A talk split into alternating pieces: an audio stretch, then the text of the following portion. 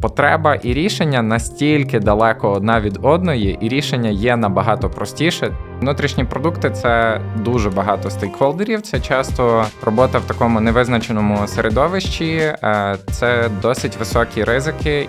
А що там у нас по боргах? Це сексі success. Welcome to People Tech and Other Weirdness, the not so serious soft serve podcast. Here we collect stories from our people about their roles and rules, game changing decisions, wins, walls, and falls. You'll hear about technologies from those who create them. Let's see who we have on today. Привіт, це серія подкастів People Tech and Other Weirdness з акцентом на Product Management. А оскільки його у софтсерві чимало, то ми у Product Management Community Center вирішили про це більше розповідати. І про людей, які цим займаються, і про продукти безпосередньо.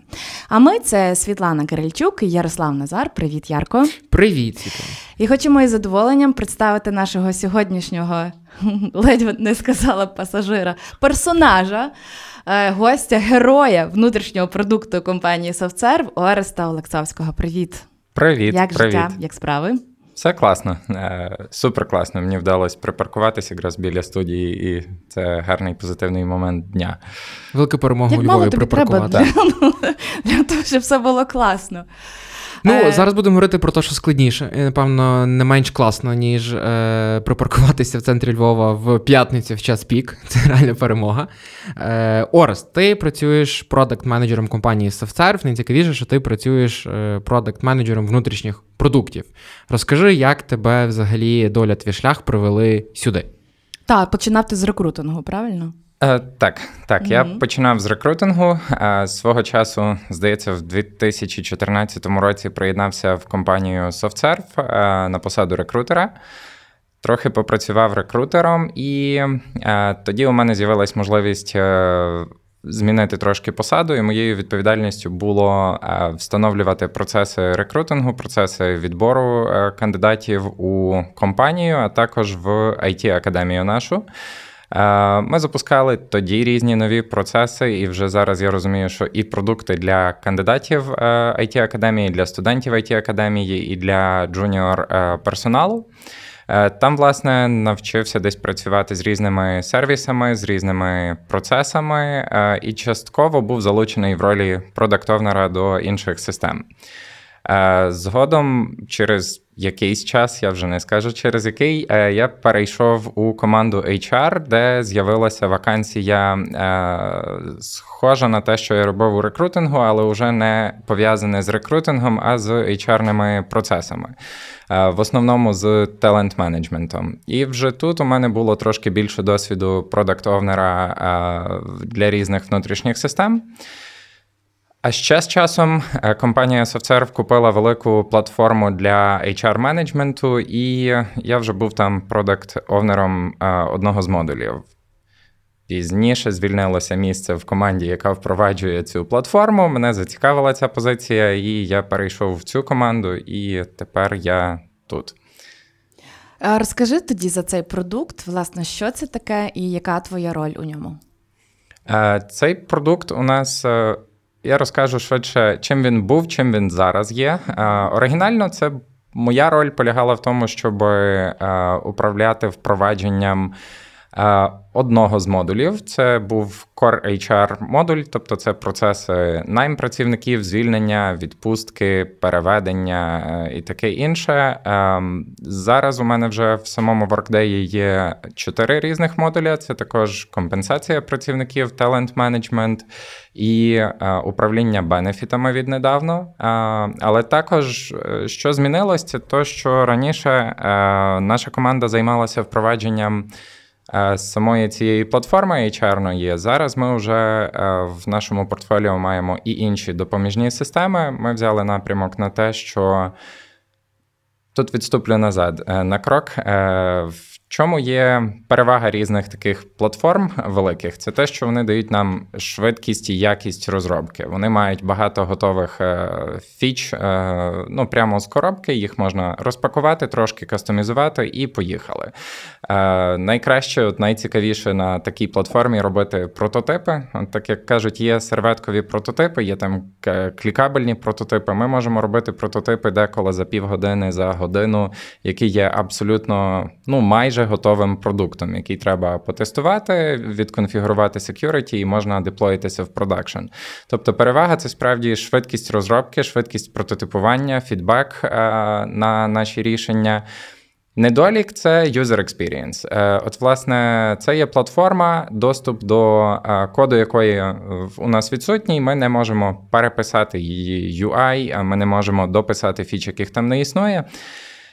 Тому зараз ми взяли напрямок такий, що якщо процес є е, високоцінним процесом або тула має стати чимось е, високоцінним з високим value для наших користувачів, е, ми можемо піти в custom development і писати цей там модуль чи цю фічу окремо як custom development tool і інтегрувати її уже з нашою платформою.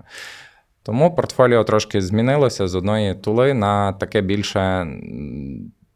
Я би сказав, що основним нашим продуктом це швидше є сервіс по вирішенню проблем, пов'язаних з HR за допомогою різних технологій, ключова з яких це наша платформа, але не обмежуємося. По суті, ви на Workday робите надбудови, які є потрібні в певний момент часу, правильно? Так. Е, Ти сказав про е, ми робимо фічі, які е, є ціннісними. Як ви визначаєте цю цінність для юзерів конкретного запиту, конкретної потенційної фічі? Я би почав з того, що ми оцінюємо в першу чергу цінні, розмір якоїсь проблеми, яку має вирішити ця фіча, і е, намагаємось оцінити, якою буде цінність від вирішення такої проблеми для компанії. І от е, найцікавіші е, моменти це тоді, коли ми розуміємо, що. Найкраще цю проблему буде вирішити, якщо фічу ніяку не робити. І в такому випадку ми можемо давати пораду, що давайте перебудуємо процес по-іншому, або десь додамо якусь автоматизацію. Ну, автоматизація це теж буде фіча, просто її бачити ніхто не буде.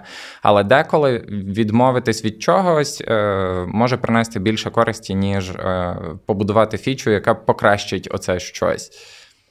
Десь так. Е, Тому як міряємо цінність, це за розміром проблеми, яку вирішує наше рішення. Як багато у вас стейкхолдерів виходить на, зокрема, на прийняття рішень, робити щось, не робити, нові речі, які треба зробити, старі речі, які треба покращити, от е, конкретно на, на цій платформі? Е, Гарне питання. Е, Стейкхолдерів багато. Тобто, нашими стейкхолдерами є. В першу чергу я скажу, що в нас є близько 10-11 тисяч стейкхолдерів, тобто працівники компанії це також наші стейкхолдери, тому що є процеси, якими користуються безпосередньо працівники. Наприклад, е, заява на відпустку. Е, І е, працівник є в тому випадку стейкхолдером. Один нюанс є такий, що за user experience цього стейкхолдера не відповідає якийсь один працівник, який вирішив зголоситися і сказати: Я буду відповідати за цю фічу е, перед всіма працівниками. Часто це є ми, які розуміємо, е, як ця фіча працює. Ми стараємося збирати фідбек. Ми збираємо ну там якісь і періодичні фідбеки, і коли запускаємо зміну до фічі, то е, спілкуємося з користувачами або можемо сервей якийсь запустити, зрозуміти наскільки воно працює чи не працює. Але також ми працюємо в партнерстві з нашими стейкхолдерами. Це зазвичай. Керівники різних е, функцій або експерти з різних функцій, які займаються цими процесами. Ну, є, наприклад, відділ, який займається кадровими питаннями, і там є невеличка команда, яка займається відпуст... відпустками саме. І вони також є е, інтерфейсом для фідбеку. Вони також спілкуються з користувачами, е, і е, частину фідбеку на, е, на, на ці фічі ми можемо від них отримати. Але також є процеси, які е, саме дизайняться. От е, ну, процеси, чи я би швидше сказав, внутрішні сервіси компанії, які дизайняться окремими спеціально навченими для того е, людьми і відділами. Це, наприклад, процеси. Е, там найму працівників, процеси онбордингу працівників, звільнення, процеси оцінки продуктивності працівників. Е, В такому випадку у нас часто буде один або кілька невелика група стейкхолдерів, з якими ми будемо працювати в таких доволі партнерських стосунках. Е, Зараз то, чим ми зараз пишаємося в нашій команді, це те, що.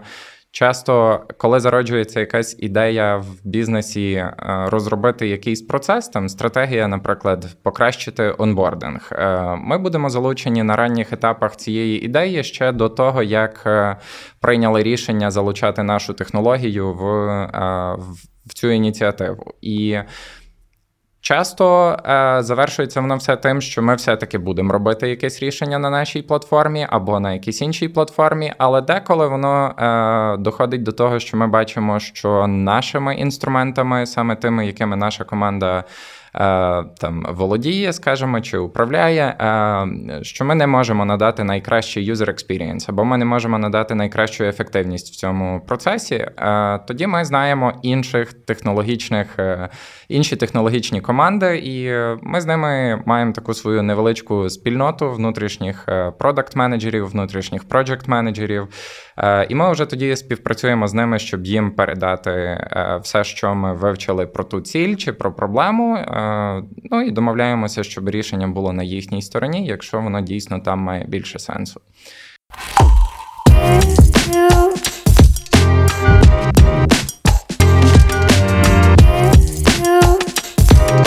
Про взаємодію зі стейкхолдерами, про упередження, е, когнітивні упередження, та, які впливають на продакті. Взагалі дуже цікава тема, і ми її попередньо обговорювали і зараз хотіли би розвинути.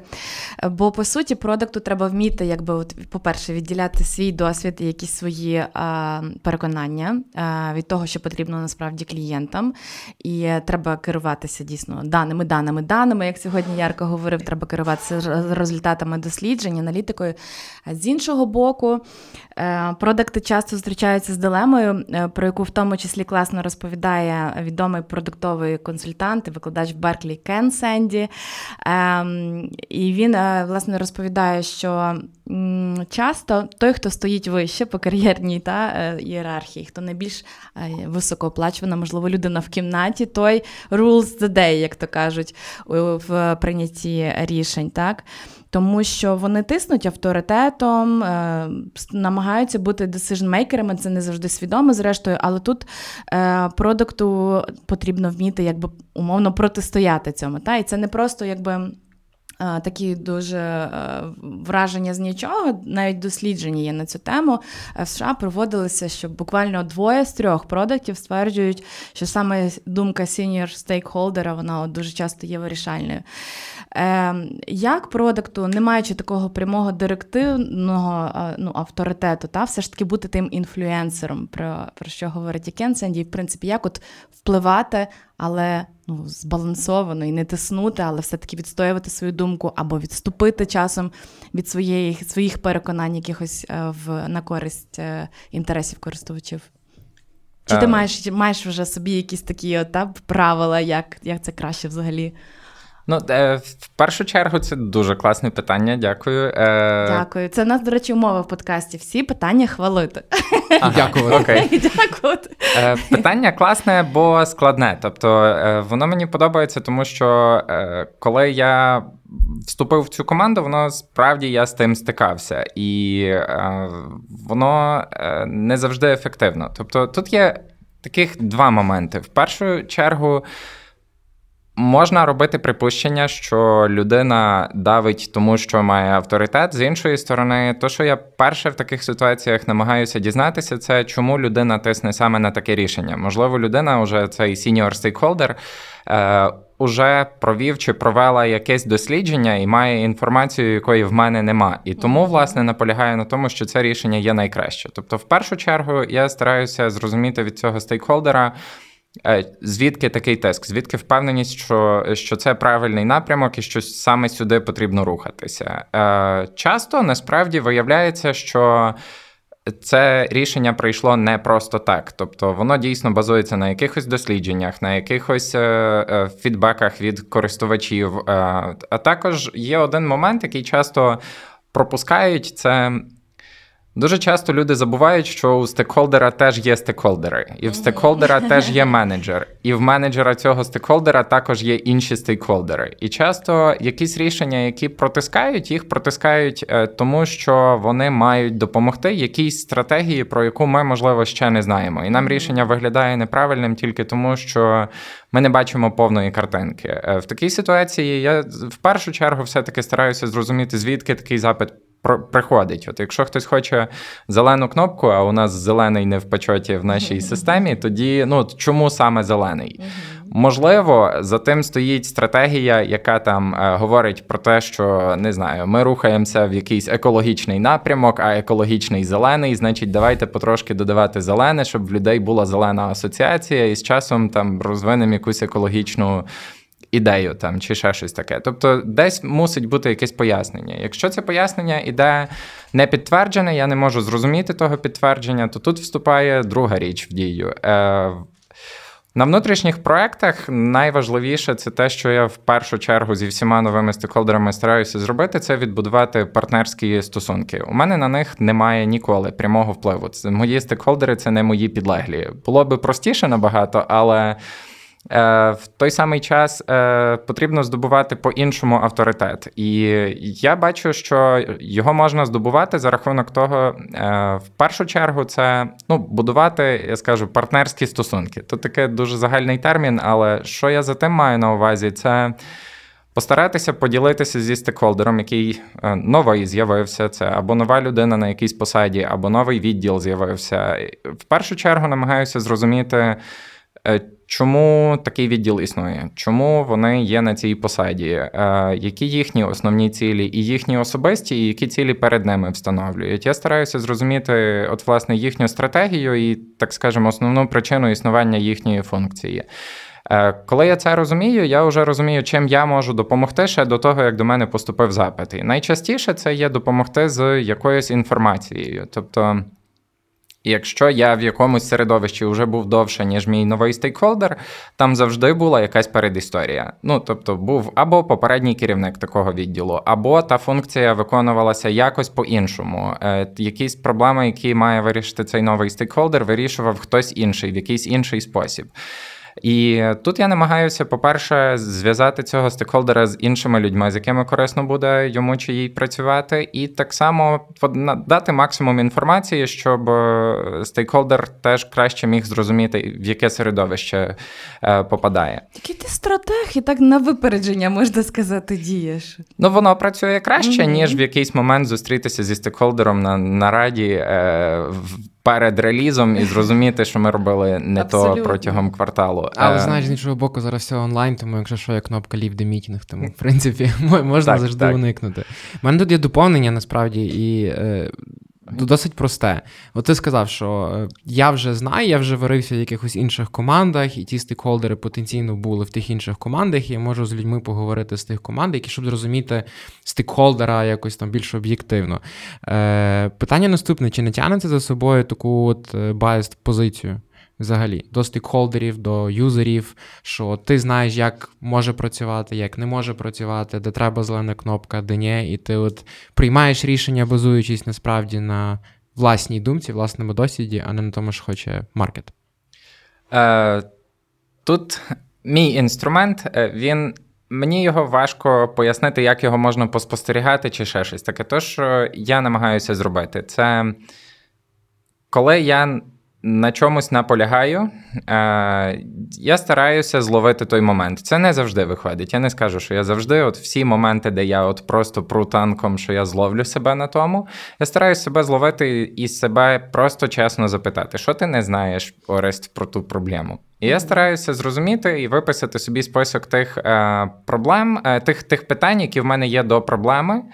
Е, і коли їх є багато, я розумію, що не вартує тиснути саме на такому рішенні, тому що я сам уже в ньому не впевнений. В мене в самого є багато питань до нього. І це той момент, коли е, я стараюся ініціювати якийсь додатковий research.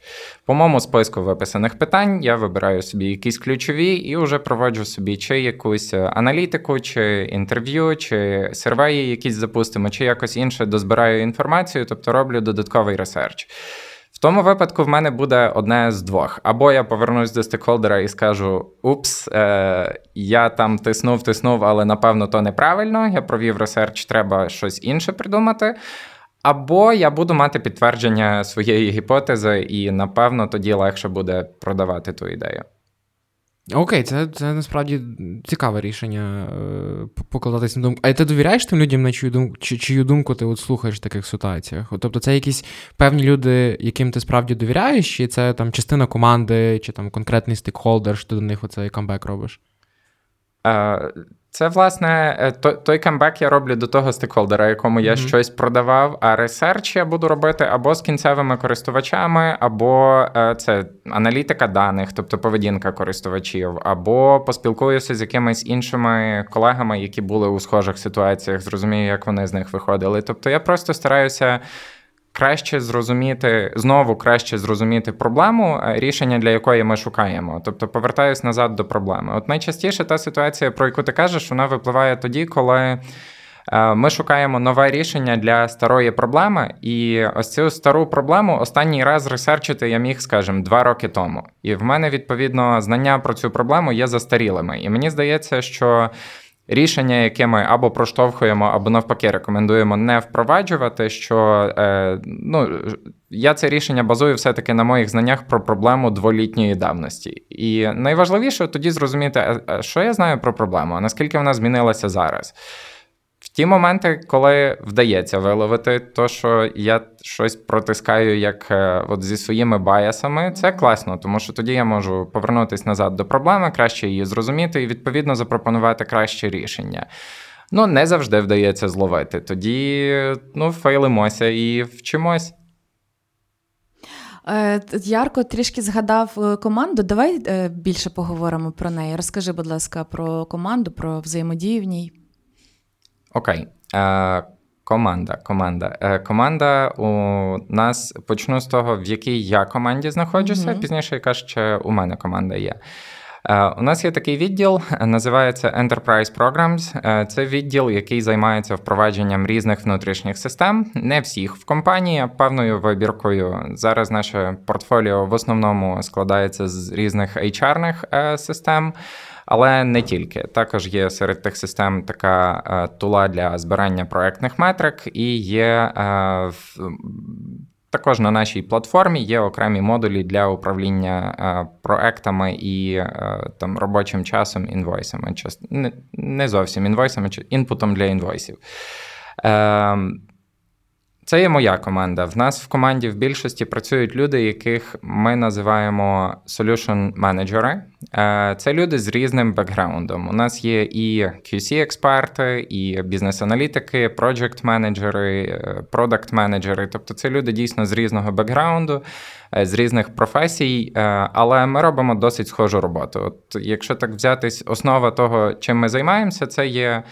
Е, зрозуміти проблеми і запропонувати адекватні рішення до тих проблем. Найчастіше технологічні рішення, тобто ми менше займаємось процесним консалтингом е, і більше технологіями. А саме моя команда складається з. Е, в мене є в команді три професії основні: це є бізнес-аналітики, це є конфігуратори. Конфігуратори це як девелопери, але на платформах, і це є QA. Бізнес-аналітики виконують теж не. Вони займаються в основному не requirements менеджментом, а більше також інвестигейшеном discovery різних проблем, цілей, opportunity е, і таке інше. І вони, власне, приносять беклог різних проблем, які нам треба вирішити. І тоді, вже разом зі всією командою, ми сідаємо на такі, е, скажімо, дизайн-сесії, подумати, як саме ми можемо це рішення вирішити з наявними технологіями. Така структура команди. Е, Челендж, який є з такою командою, це те, що... мене навіть не питала, а ти вже знав про челенджі, дуже цікаво. Е, Так, є один челендж Молодець. пов'язаний з з командою. Mm-hmm. Він е, Основний челендж є в тому, що нема дуже багато людей на ринку, які а, шукають роботу це. і які. Е, вміють і хочуть працювати з внутрішніми продуктами, тому що внутрішні продукти це дуже багато стейкхолдерів, це часто робота в такому невизначеному середовищі е, це досить високі ризики, і людей, які мають з цим досвід або мають. От хочеться сказати правильний майндсет, але якби ж його ще можна було на інтерв'ю визначити, тому в нас більше таке на відчуттях, чи правильний чи неправильний майндсет. І з іншої сторони, це люди, які хочуть працювати на внутрішньому продукті. Тут є другий челендж це репутація внутрішніх продуктів серед е, різних it спеціалістів Е, Історично в it відділи йшли люди, які не дотягували, або, можливо, е, як то не знаю, там попадали в чистилище. Е, Люди, які за якісь свої е, досягнення мусили піти в IT. Зараз насправді ситуація змінилася. Тобто зараз це команди в IT зараз відбирають компанії, принаймні зрозуміли, що технології для себе треба робити не тими, хто попався, а найсильнішими. Старатися відбирати найсильніших людей у внутрішні продукти і. Ну, чисто тому, що роблять для себе. І якщо it компанія для себе економить на софті, або робить там недостатньо якісний софт, або пробує ну, десь десь зрізати кути чи ще щось таке, то і перед клієнтами ми можемо виглядати не дуже круто. Угу. Е, Тому що в першу чергу хочеться мати свій софт, свої технології на найвищому рівні, і тоді ними можна навіть похвалитися перед клієнтом і виглядати як респектабельна компанія. Ну і продати навіть. Слухай, але тут е, ще питання: ти працюєш такою All-Star Team, та?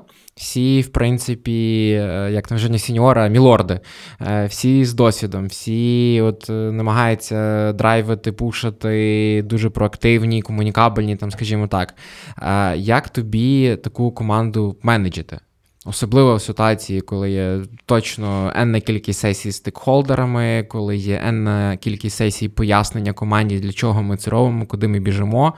І тут навіть хочеться спитати такий, знаєш, типовий продакт-менеджерський е, скіл це брати своїх технічних людей на інтерв'ю з користувачами і от е, заставляти в певні моменти їх слухати, mm-hmm. щоб вони краще розуміли, для кого і для чого вони це роблять. От наскільки є оцей челендж для тебе особисто важким, як ти з ним працюєш, або як ти ще намагаєшся зрозуміти, як з ним працювати?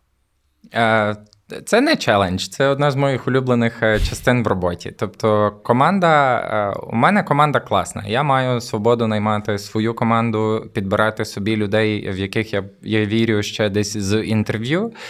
Е, І з класною командою класно працювати. Ті речі, які ти розказав, е, постійно пояснювати, там, е, чому ми щось робимо. Це якраз найцікавіше. Тобто, деколи команда якраз є стимулом для мене краще зрозуміти, чому ми то робимо, і тоді мене самого теж воно все драйвить більше. Бо деколи ну, я там розібрався собі, в чому проблема полягає, приблизно оцінив там розмір тої проблеми, приблизне рішення і так далі але це не на такому рівні, який хочеться пояснити іншим. Тобто, якби мене запитали на вулиці з бухти барахти, от на що ти то робиш? Я напевно би не пояснив. А коли мені треба пояснити це команді, от е, я розумію, що що мені потрібно структурувати ту інформацію, адекватно, якісно структурувати. Яка проблема, чому вона виникає?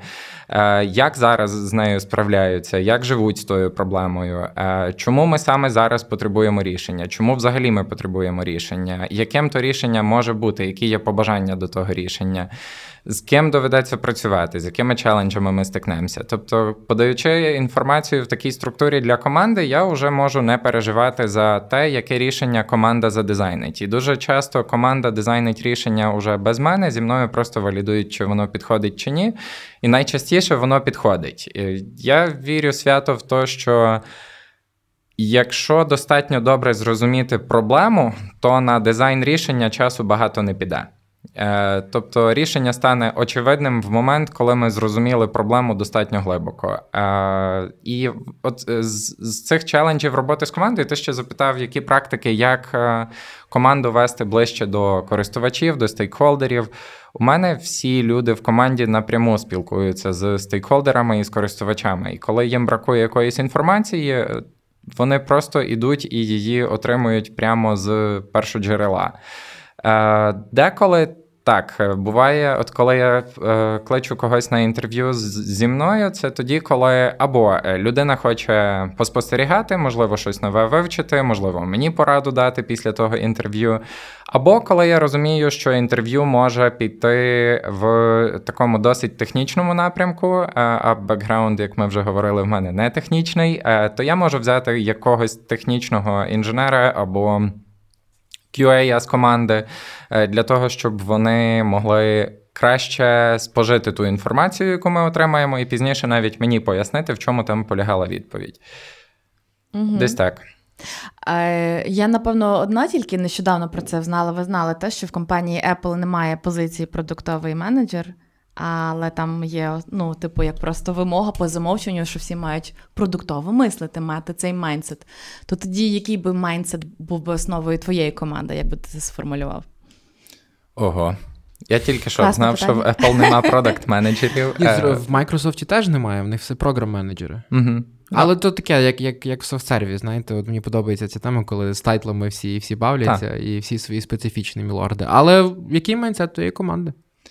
Mindset е, команди. Е, основ, основа майндсету це те, що ми не фічі деліверимо. Ми вирішуємо якісь задачі або вирішуємо якісь проблеми. І мені здається, що це, напевно, основа майндсету продакт-менеджера, так як я це бачу. Тобто я не вірю в те, що можна проблеми закидати фічами просто. Е, все-таки проблеми потребують якихось елегантних рішень. Найбільше мені подобаються рішення, які є настільки простими.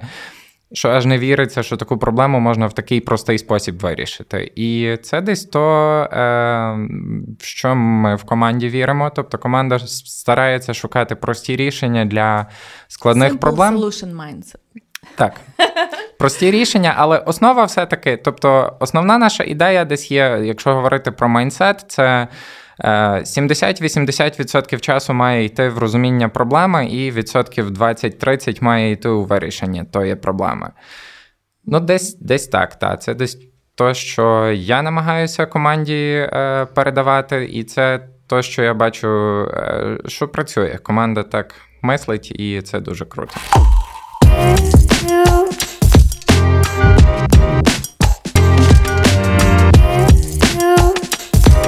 Часто в тебе народжує. Е, ти як працівник компанії, ти фактично споживач е, тих сервісів, які ти з командою створюєш.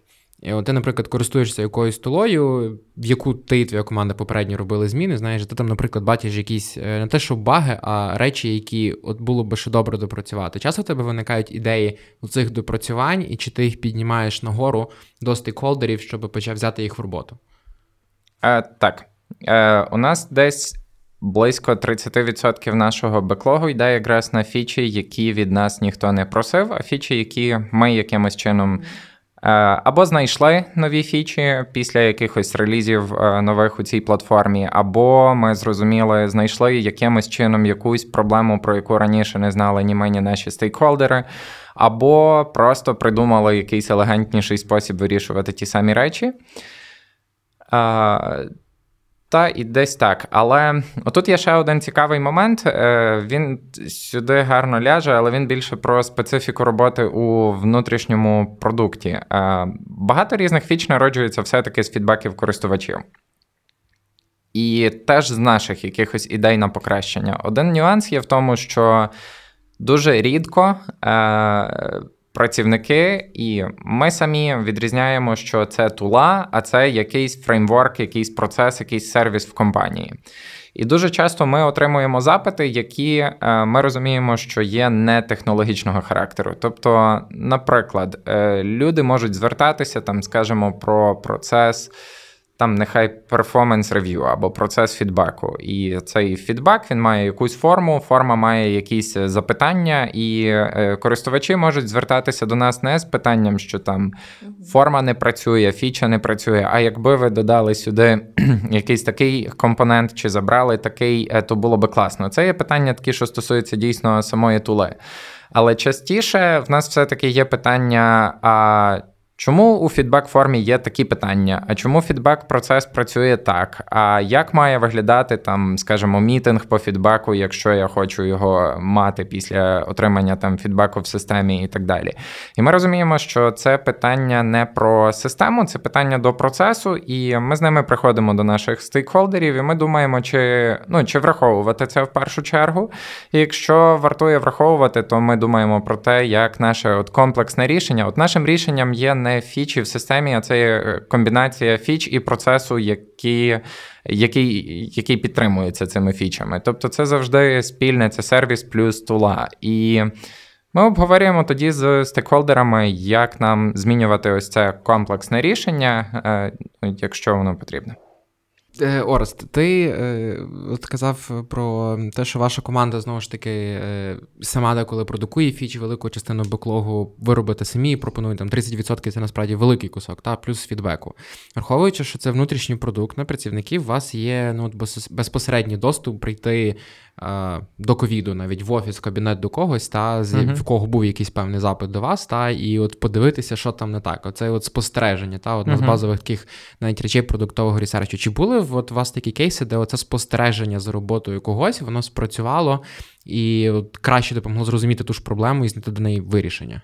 Було. Е, Було. До речі, от ти коли задавав питання, я розумію, що було майже один в один саме така ситуація до ковіду. Е, В нас був один запит, який звучав дуже логічно. Тобто, це був запит на певний звіт, е, але даних, е, дані в цьому звіті мали бути е, прокалькульовані певним чином. Тобто, це не було просто відображення існуючих даних, там був ряд різних калькуляцій, які треба провести, і тоді вже покалькульовані дані відобразити в звіті.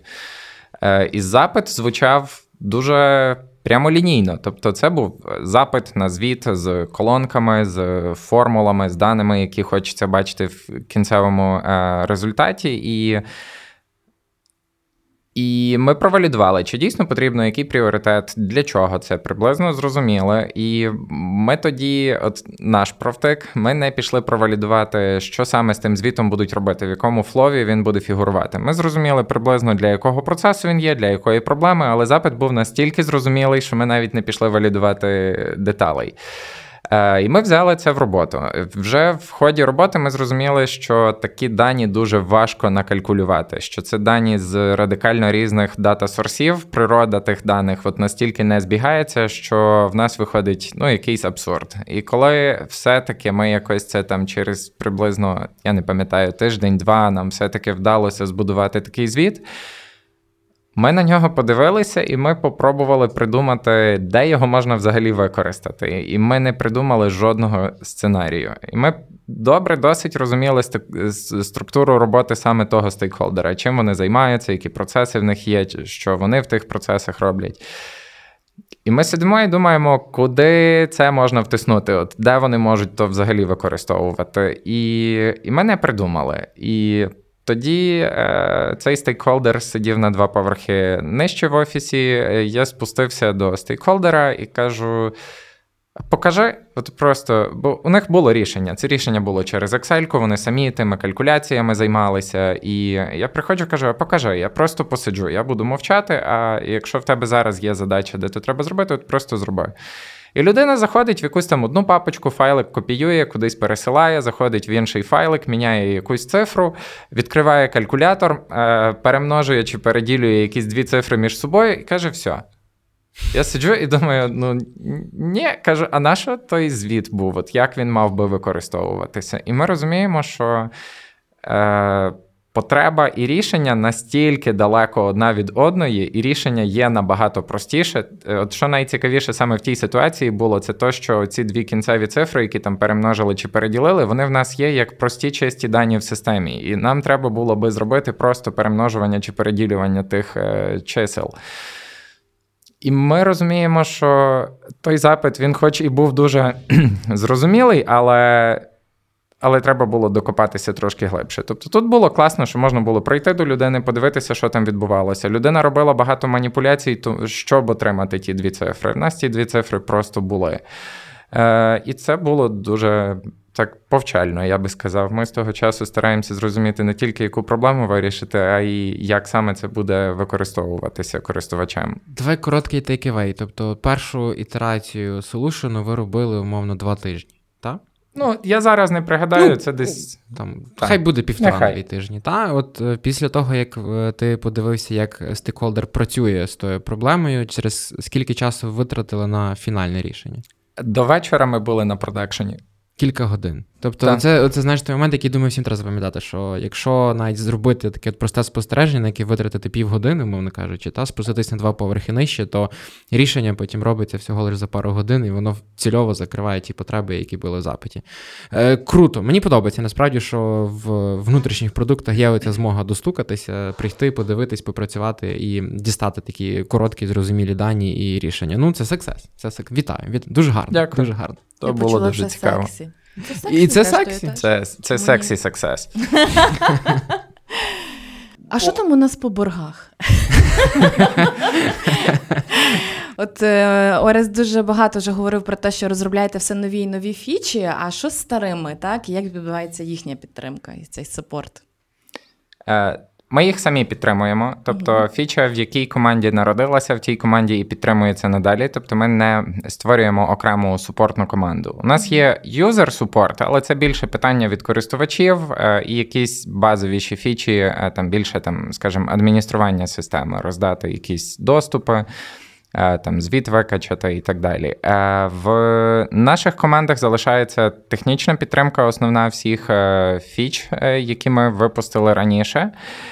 І чим більше ми нових фіч створюємо, тим більше переходить в підтримку. Тому тут такий один момент є, який ми, е, один принцип, який ми закладаємо завжди при дизайні будь-чого нового, будь-якого нового рішення, це є наскільки важко нам це буде мейнтейнити. Тому що ми розуміємо, що потенційно це буде нашим технічним боргом. Тобто про технічний борг ми намагаємося думати наперед, і якщо ми бачимо, що особливо.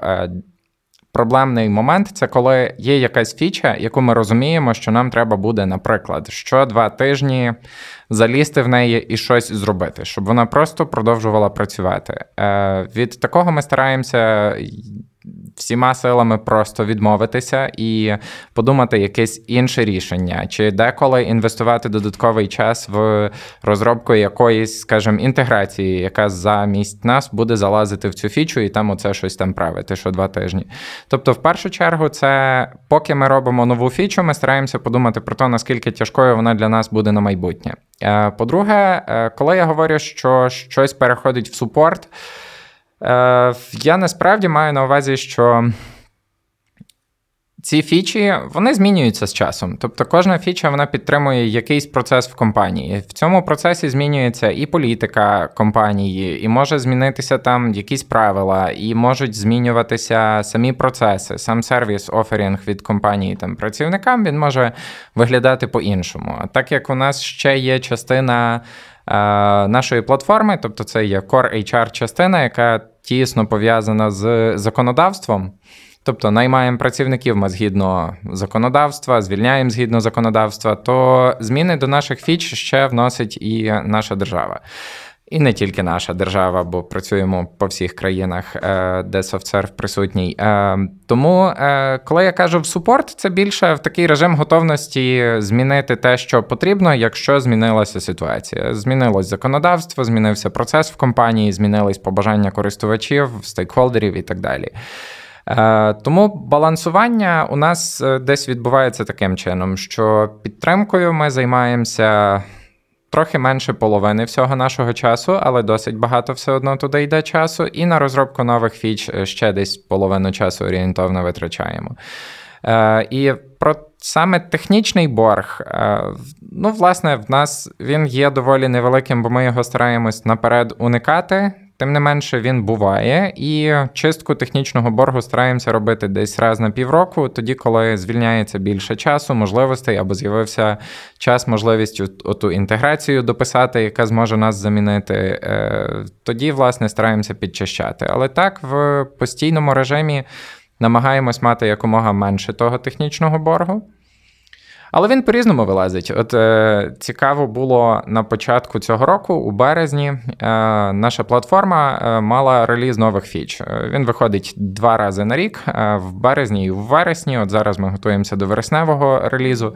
Ми маємо підготувати нашу платформу до релізу, тому що деякі фічі автоматично будуть замінені з релізом, деякі фічі з'являться просто нові, які ми можемо тепер використовувати.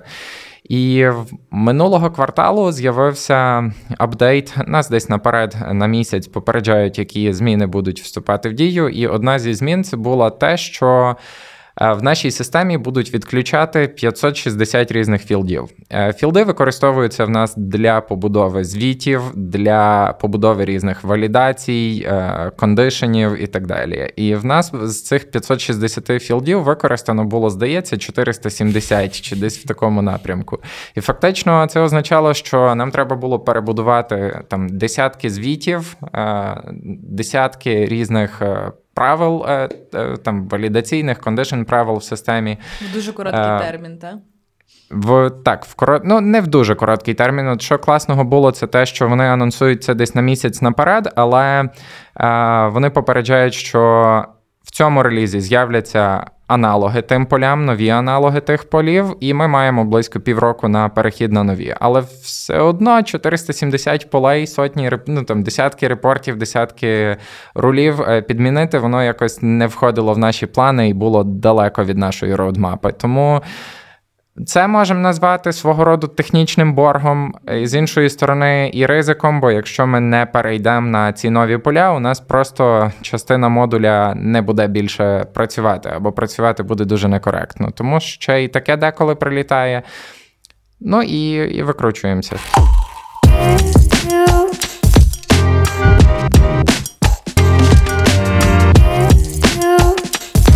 У мене от е, з голови не зникає думка одного великого ризику, який в тому всьому, всьому є. Тому що от є, якщо я правильно розумію, ти мене виправляє. Є одна платформа, таке ядро, та довкола якого надбудовуються певні додаткові модулі, які потрібні під специфіку роботи компанії, та в, Мгм. в Україні і в інших країнах, де софтсерв присутній. Дуже багато фіч, дуже багато змін. Як би не було, є оця частина супорту, нових релізів, і ну їх купа. І створюється такий момент, що або має бути просто шикарна документація, щоб відтрекати, що коли, як вносилося і для чого, і, і ким, і чому. Або має бути такий, е, я не знаю, якщо провести легорію, мастер йода, який все пам'ятає. От людина, яка є от таким ветераном, до якої приходять за знаннями, за порадами і так далі. В вашому кейсі це документація чи от конкретний subject matter експерт або експертка?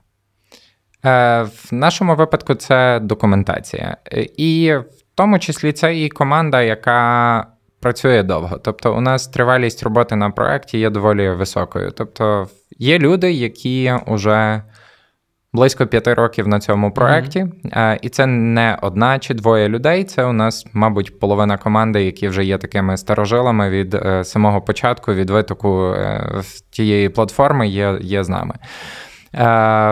Коли говоримо про документацію, е, такі основні, якщо відповідати на це питання, два основних документи, якими ми е, користуємося, це є так звана solution картка. Solution картка це наш документ, який ми розробили, який пояснює рішення з двох сторін. З точки зору проблеми, яку він вирішує, е, ну, воно рішення вирішує. І тобто, хто замовив, чи це наша ініціатива, чи це хтось замовляв. Чому замовили, як запит виглядав, і далі йде вже розбір нашого ресерчу, тобто в чому полягає проблема, як вона проявляється, які наслідки вона створює, які причини існування такої проблеми є. Ну чи то саме по цілі, чому така ціль існує, які задачі вона цілиться вирішувати, чому така ціль з'явилася, і так далі. Це перша половина нашого документу. Друга частина нашого документу це є рішення. Тобто, які рішення ми пропонуємо, з яких фіч це рішення буде складатися, які фічі таргетують у вирішення якої частини проблеми. І це така. Картка, вона розміром. Ми старалися її робити максимально маленькою, максимально лаконічною, е, і вона, якщо перевести в сторінки А4, 100, 100 з чимось. не більше двох. Е, Не більше двох сторінок А4, е, вона дійсно є лаконічною. Ну, вона має близько двох сторінок за рахунок того, що вона ще має посилання на якісь інші документи, на якісь презентації. Але це одна фіча. Це фіча або якесь рішення, яке має Мгм. там кілька фіч, але зазвичай е, це в нас там. Ми вміщаємо таку solution картку. З другої сторони, ми також документуємо е, всі деплойменти, всі зміни до продакшену. Ми маємо такі deployment звіти, і кожного разу, коли конфігуратор щось е, деплоїть на production, то відмічається в цьому deployment звіті, в якому коротко описується просто, що ми змінили в продакшені. І в нас там є довга історія документів.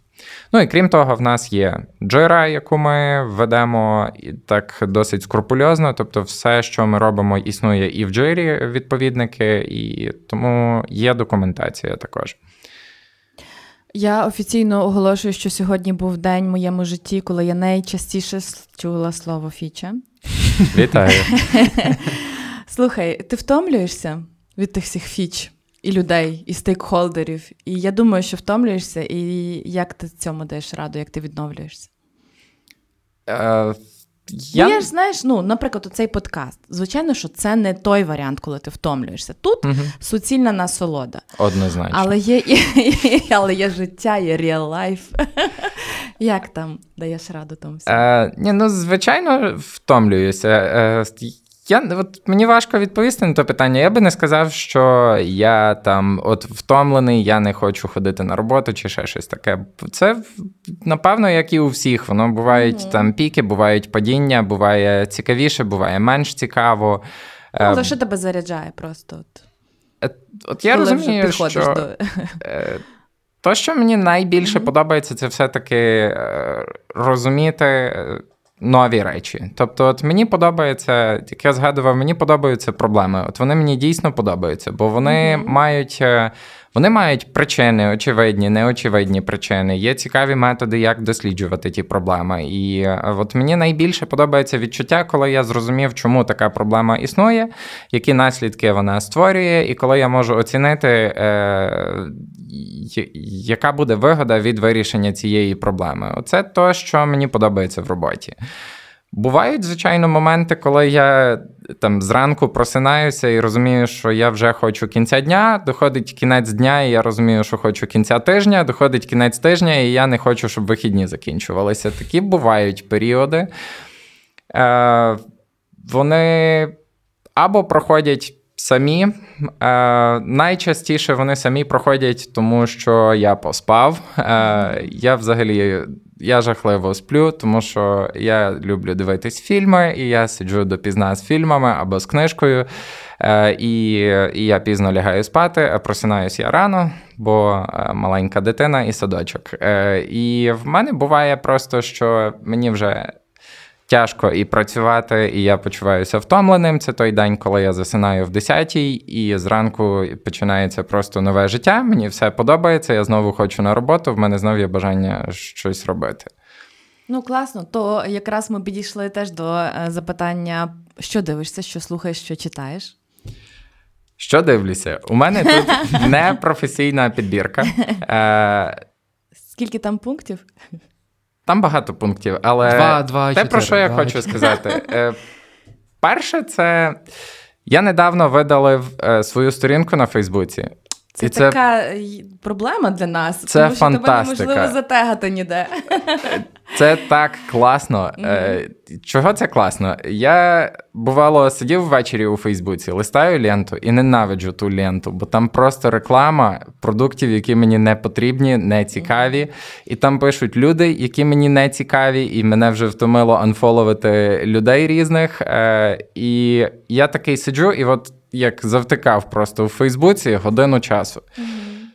Закінчується та година часу, і я ненавиджу себе, бо я годину міг почитати цікаву книжку, від якої я не міг відірватися там минулого вечора, а тут я якось ненароком провалився в Фейсбук. Тому в першу чергу це я не користуюсь майже соцмережами, але я читаю Твіттер. Я не пишу в соцмережах, я читаю соцмережі. Я читаю Твіттер, я читаю Reddit. Це там, де є справді можна відбудувати собі цікаву інформаційну стрічку, в якій буде та інформація, яка мені цікава і корисна. Що мені найбільше подобається в Твіттері, особливо це хронологічність тої стрічки. От у Фейсбуці ненароком оновив сторінку, і все, в тебе інший Фейсбук. Ти все загубив. Ти не знаєш, де ти. І В Твіттері все дуже просто. Ти оновив сторінку, проскролив там 5 екранів донизу і знову вернувся е, на, на, на старе місце. Е, якщо говорити про бізнес-літературу, я її десь уже трошки більше, ніж півроку перестав просто читати, може трохи більше, ніж півроку, бо. Всі книжки почали повторюватись дуже, всі ідеї дуже повторюються тими самими словами, деколи вже навіть дуже тими самими словами. В мене деколи вже складалось враження, що я знаю, з яких книжок цю книжку поскладали, і воно вже просто стало не так цікаво. Замість того, власне, в плані професійного розвитку, що я стараюся робити, це знайти або job description роботи, яка мені подобається, або е, якусь компетенційну модель. Ну, там, скажімо, різні установи, там, от як е, PMI чи якісь інші установи, вони точно мають модель компетенції якоїсь професії. Я знаходжу ту професію, яка мені цікава. Зараз продакт менеджмент. Я знаходжу компетенційну модель, я дивлюся, які компетенції туди закладають, вибираю ті, які мені хочеться розвинути, або які мені вже зараз потрібні в роботі, і тоді просто гуглю, е, як то робиться, для чого воно робиться, які артефакти існують. Тобто я вже просто точково шукаю ті навики, яких мені е, бракує. Тому в професійному плані Google і різні компетенс-моделі. Е, а інформацію так загальну якусь цікаву отримую з подкастів і з Ютубчика. Е, Подкастів яких? Подкастів яких? Е, Подкастів... People Tech and Other Weirdness. Це перший і обов'язковий. Я ще слухаю Shit I Know Life подкаст. Він мені подобається. Слухаю подкаст. Недавно відкрив для себе подкаст Дія. Е, Дуже класний формат. От е, у нас е, в Україні кожен другий подкаст про бізнес, про величезний бізнес, як зробили мультимільярдний бізнес і так далі. Чим мені ця ідея подобається, бо він про ті компанії, в яких я щось купую або щось роблю. Я їх знаю. Вони в мене на розі Намацальні вулиці. такі для тебе. Вони дуже намацальні. І багато з них вони якраз якісь мені з тої чи іншої причини, вони мені там сентиментально цікаві. І ну, класний Ну, давай тоді його я теж скажемо, що цей подкаст ми записуємо зараз е, в кооперації е, із Сашком, який, власне, є автором і е, виконавцем та подкасту Дія. Тому якби от сидить поруч, тішиться. Це не реклама. Мені справді подобається цей подкаст. Просто, просто зараз тримаємо з рук і змушуємо читати те, що ми йому підкинули. Так. І ще цікавий подкаст є англомовний, називається Декодер. Е, Цей подкаст від, е, Верч. від Verge, я не знаю, хто вони. Ну, вони техно... Медійна компанія. Так, вони інформаційний ресурс, який пишуть про технології, стартапи, бізнес і так далі. І от е, саме Декодер, от їхній популярний подкаст це Vergecast, Він цікавий. Він такий, що робиться в світі. Типу, а е, Декодер він чим цікавий? Це там їхній editor веде інтерв'ю з суперкрутими людьми. Це керівники компаній, які дуже рідко десь виступають, десь дають такі подкастові інтерв'ю, рідко проводять стільки часу з якимись інтерв'юерами. І тут. Е, Ну, це можливість послухати, як думають от найбільші розуми різних індустрій. Е, тому є такий ще подкаст, і його також люблю. І рекомендую. Ми також Так. рекомендуємо цей подкаст, бо він справді класний. І е, точно рекомендуємо послухати подкаст Дій. Тому що справді про маленькі бізнеси треба знати більше, тому що там немає так багато історій, що я просто там депутат або мільйонер, і в мене є гроші це створити. Е, Орест, дякуємо тобі дуже, що ти був сьогодні з нами і розказав свою круту продуктову історію. Бажаємо тобі точно якомога більше успіхів е, і перемог, тому що те, що ти робиш, користуємось ми всі. Тому е, щоб воно було все реально круте. З нами був Орест Олексовський, продакт менеджер в компанії SoftServe. Мене звати Ярослав Назар. Я Світлана Кирильчук. Це був е, подкаст People Tech and Other Weirdness, але Product Management Edition. Почуємось. Дякую.